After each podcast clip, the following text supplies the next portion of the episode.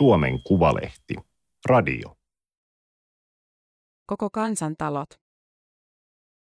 Suomalaiset ovat tanssineet, opiskelleet, näytelleet, tapelleet ja kasvaneet kansalaisiksi seurantaloilla 135 vuoden ajan. Toimittaja Katri Merikallio.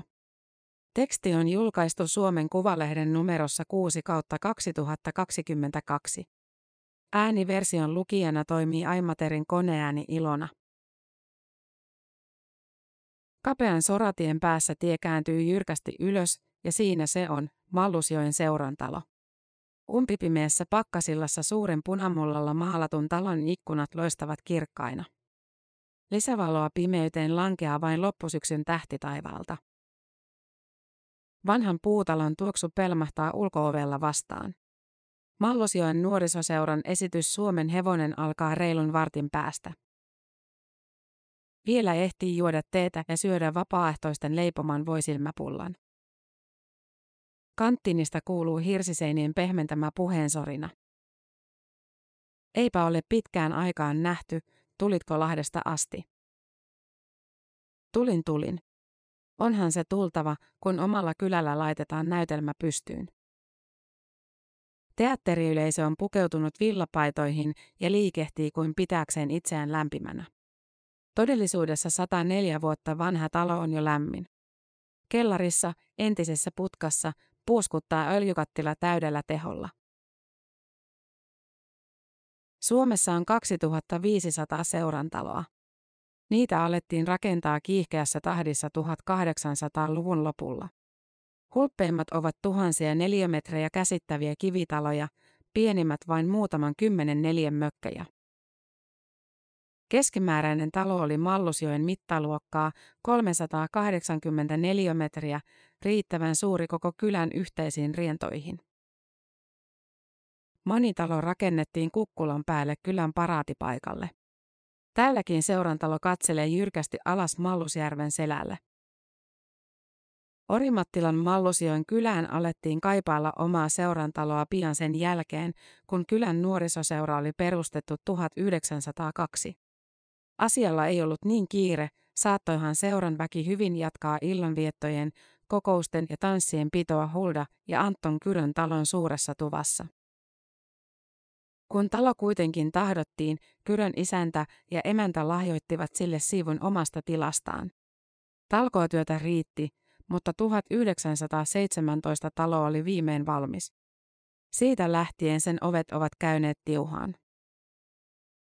Esitys alkaa, Aleksis Kyrö kajauttaa salin ovelta.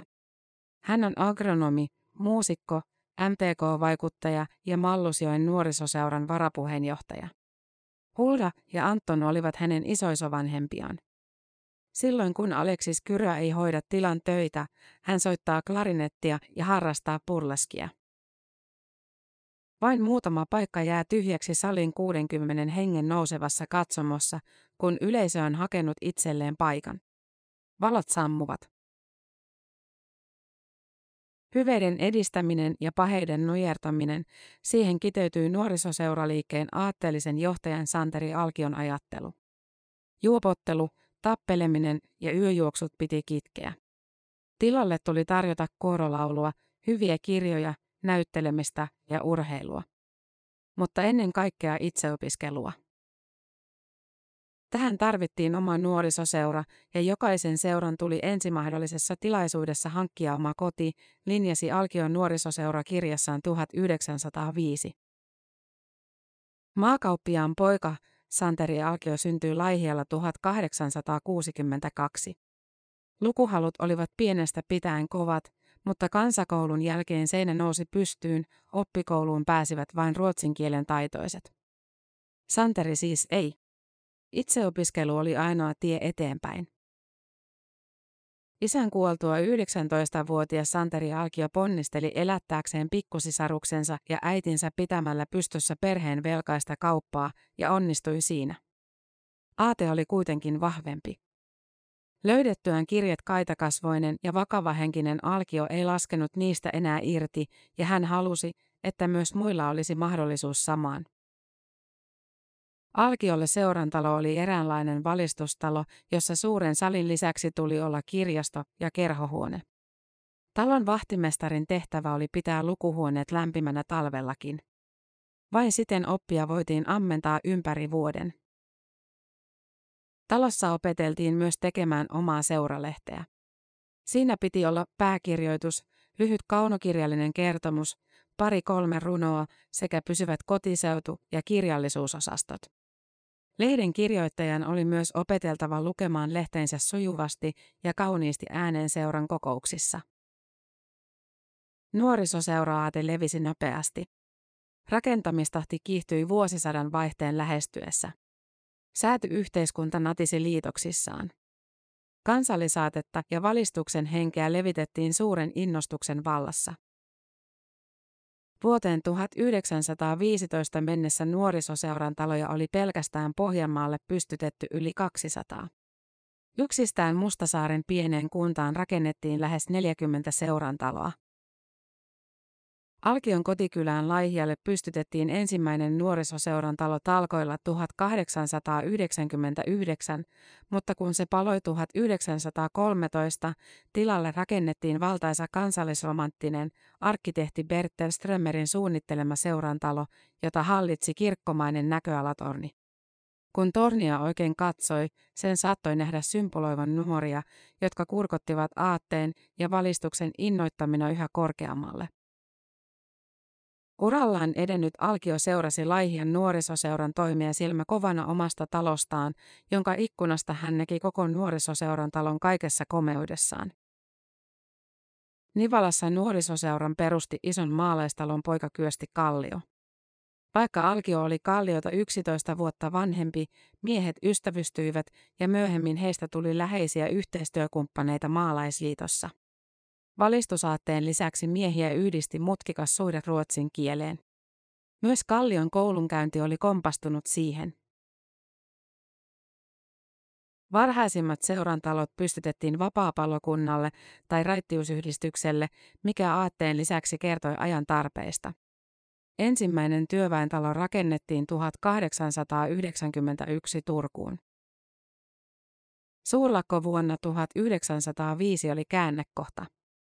Työväenliike voimaantui ja ryhtyi perustamaan yhdistyksiä ja rakentamaan työväentaloja eritoten maan eteläosiin. Vuonna 1916 työväentaloja oli jo 940 enemmän kuin kirkkoja koko maassa. Sisällissodan aikana työväentalosta tuli monella paikkakunnalla punakaartin pääpaikka. Nälkä koetteli kylien väkeä ja työväentaloilla alettiin jakaa maitoa ja perunoita. Moni perheenisä lähti työväentalolle saadakseen jälkikasvulleen ruokaa, mutta päätyi samalla matkalla liittymään punakaartiin. Esimerkiksi Karjalohjalla kaartilaiselle maksettiin 15 markkaa päivässä, mikä vastasi yleisestikin hyvän ammattimiehen palkkaa. Maaliskuussa 1918 työväentalon edustalta lähti 22 miehen komppania kävellen kohti Tamperetta. Vuoden lopussa kirjattiin, että kylän punaisista 80 oli kuollut, 20 vankileirillä. Kun taistelut puhkesivat myös Karjalohjalla, työväentalon portaita ylös kipusi 4 pienen lapsensa kanssa nainen nimeltä Iida Överström. Hän haki lapsilleen ja itselleen turvaa. Kuka lasten isä oli, siitä ei pieni ja punatukkainen Överström suostunut puhumaan. Ei kuulu valtiolle eikä kirkolle, kenen kanssa sänkyni jaan, tapasi Överström todeta. Työväentalolle Iida Överström lapsineen kuitenkin asettui ja jäi sinne asustamaan tiettävästi vielä taistelujen laannuttuakin. Rauhan tultua suhtautuminen punaisiin naisiin oli kova. Puhuttiin susinartuista. Karjalohjalla joku päätti, ettei Överström ollut kelvollinen kasvattaja. 2 vanhinta sijoitettiin kylällä toisiin perheisiin, 2 nuorinta kyydittiin lastenkotiin. Toinen heistä, 1-vuotias Lyyli, vietti koko lapsuutensa lastenkodissa. Kun Lyyli täytti 26 vuotta, hän synnytti tyttären, ainoan lapsensa.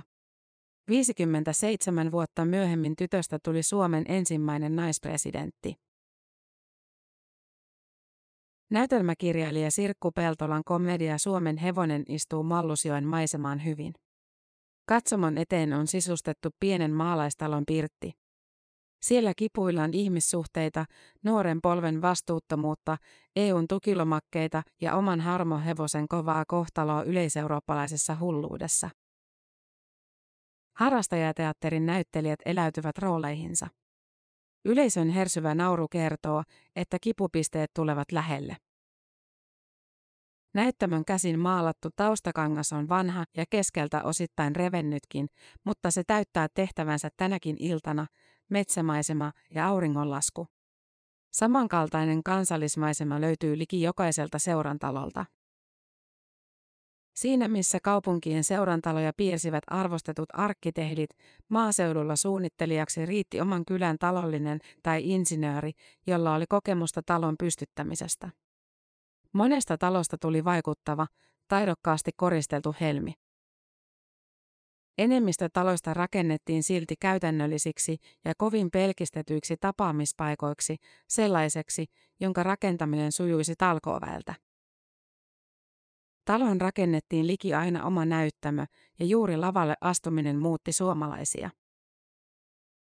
Syrjäseutujen jurot pojat ja uijat tytöt kipusivat portaat ylös tanhuamaan, lausumaan runoja, laulamaan, pitämään puheita ja näyttelemään suuren yleisön eteen. Metsissä, pelloilla, navetoissa ja tehtaissa työnsä tehneille nuorille askel oli valtaisa. Erityisesti näytteleminen tarjosi monelle kokonaan uuden väylän ilmaista tunteita. 1800-luvun lopulla työväentalojen suuri suosikkinäytelmä oli Minna Kanthin Kovan onnen lapsia. Siihen oli monen vähäosaisen helppo projisoida toiveensa. Samaa näytelmää esitettiin yhtä lailla nuorisoseurantaloilla kautta maan. Toinen kestosuosikki oli Alexis Kiven Nummisuutarit. Sodan alla 1939 maassa oli kaikkiaan 861 nuorisoseurantaloa ja 797 työväenyhdistyksen taloa. Näiden lisäksi suojeluskunnilla, maamiesseuroilla ja raittiusyhdistyksillä oli kaikkiaan 780 seurantaloa. Talo jokaista 1400 suomalaista kohti. Yksi asia yhdisti miltei kaikkia seurantaloja. Se oli tanssiminen. Valssit, polkat, masurkat ja sottiisit vetivät talolle erityisesti nuoria, ja iltamista kerätyillä maksuilla kustannettiin talon ylläpitoa ja lyhennettiin talon rakentamiseen otettuja lainoja. Mutta valtio otti päältä omansa, jos tanssit kestivät yli 1,5 tuntia, pääsylipusta piti maksaa huvivero. Kaikissa pitäjissä ei tanssia katsottu hyvällä, etenkään Pohjanmaalla. Santeri Alkiollekin se tuotti päänvaivaa. Työväen taloilla suhde tanssimiseen oli mutkattomampi, pelko synnin taakasta ei niin painanut jalkaa. Raskasta fyysistä työtä tekevät ihmiset kaipasivat kevennystä arkeensa ja tanssiminen oli sitä parhaimmillaan. Ääripäillä oli kuitenkin myös yksi yhteinen riesa. Se oli juopottelu ja siitä kovin usein seuraava tappelu. Vaikka aatteet olivat useimmilla seurantaloilla syvästi raittiushenkisiä, iltamien edetessä pihalle ilmaantui naapuripitäjän viinatrokareita, eikä aikaakaan, kun nyrkit olivat pystyssä ja puukot ilmestyivät esiin. Putka oli rakennettava jokaiseen seurantaloon, oli viranomaisen tarjoama ratkaisu ongelmaan. Aina 1950-luvun lopulle Mallusjoen seurantalolla riitti kuhinaa. Tanssiryhmiin oli tulijoita, torvisoittokunnat vetivät niin nuoria kuin aikuisia. Kanttorin käsin kirjoittamia yli 100 vuotta vanhoja nuotteja löytyy vieläkin siististi sidottuina hyllykaupalla talon kylmältä ullakolta näytelmävaatteiden vierestä. Sodan jälkeen kourallinen rintamalta palanneita miehiä soitti suljettujen ovien takana mandoliinejaan. Mutta sitten kylään tuli televisio. Sen vetovoima oli vastaanpanematon. Matka seurantalolle alkoi tuntua pitkältä, viihdettä halutakseen ei omasta tuvasta tarvinnut lähteä enää mihinkään. Elämä seurantalolla hiipui ja talo alkoi rapistua. Rapistuvasta talosta oli joillekin myös iloa. Sen katto oli alkanut vuotaa ja vesi kerääntyi salin tiiviille lankkulattialle. Ja kun pakkaset tulivat, kylän pikkupojat löysivät elämänsä luisteluradan. Ilo ei kuitenkaan kestänyt yhtä talvea pitempään, aikuiset huomasivat talon liepeillä käyvän kuhinan. Lattiaan porattiin reikä ja jo seuraavana suojasäällä jäähallin lyhyt elämä päättyi. Kesti liki 20 vuotta ennen kuin Mallusjoen seurantalo herätettiin jälleen eloon. Moni muukin komea seurantalo on vuosikymmenien aikana jäänyt tyhjäksi. Satoja on lopulta purettu, kun talkooväkeä korjaustöihin ei enää löydy. Valtio tukee edelleen seurantalojen kunnostamista vuosittain noin 1,7 miljoonalla eurolla. Toisia on tällä rahalla kunnostettu pieteetillä, kuten Karjalohjan työväentalo. Se seisoo edelleen komeana mäen päällä, mutta työväenyhdistyksen toiminta on sammunut ja talon käyttö hiipunut kokonaan. Karjalohjan työväenyhdistyksellä on 7 jäsentä, heistä 2 on maksanut jäsenmaksunsa. Mallusjoella näytelmä on päättynyt. Väki vetää jo takkia päälle, mutta jää vielä eteiseen puhelemaan maskit kuuliaisesti kasvoilla. Näytelmää on esitetty lähes täydelle salille jo 9 kertaa. Lipputulot tulevat tarpeeseen. Jos seurantalo halutaan pitää maalissa ja talven yli lämpimänä, rahaa on kerättävä ja vapaaehtoistyötä tehtävä melkoinen määrä. Seuraava yhteinen ponnistus tähtää jo kesään. Silloin Mallusjoella juhlitaan takinkääntöviikkoa kaurismäkeläisessä tunnelmassa. Seuran lavalle on jo yli 20 kesänä noussut Kai T. Sydenius, kylän kesäasukas ja joukko muita nimekkäitä esiintyjiä. Ja tietenkin Mallusjoen torvisoittajat. He tarjoavat lauantai-illan viimeiset tanssit. Tämä oli Suomen Kuvalehden juttu koko kansantalot. Ääniversion lukijana toimi Aimaterin koneääni Ilona. Tilaa Suomen Kuvalehti osoitteesta suomenkuvalehti.fi/tilaa.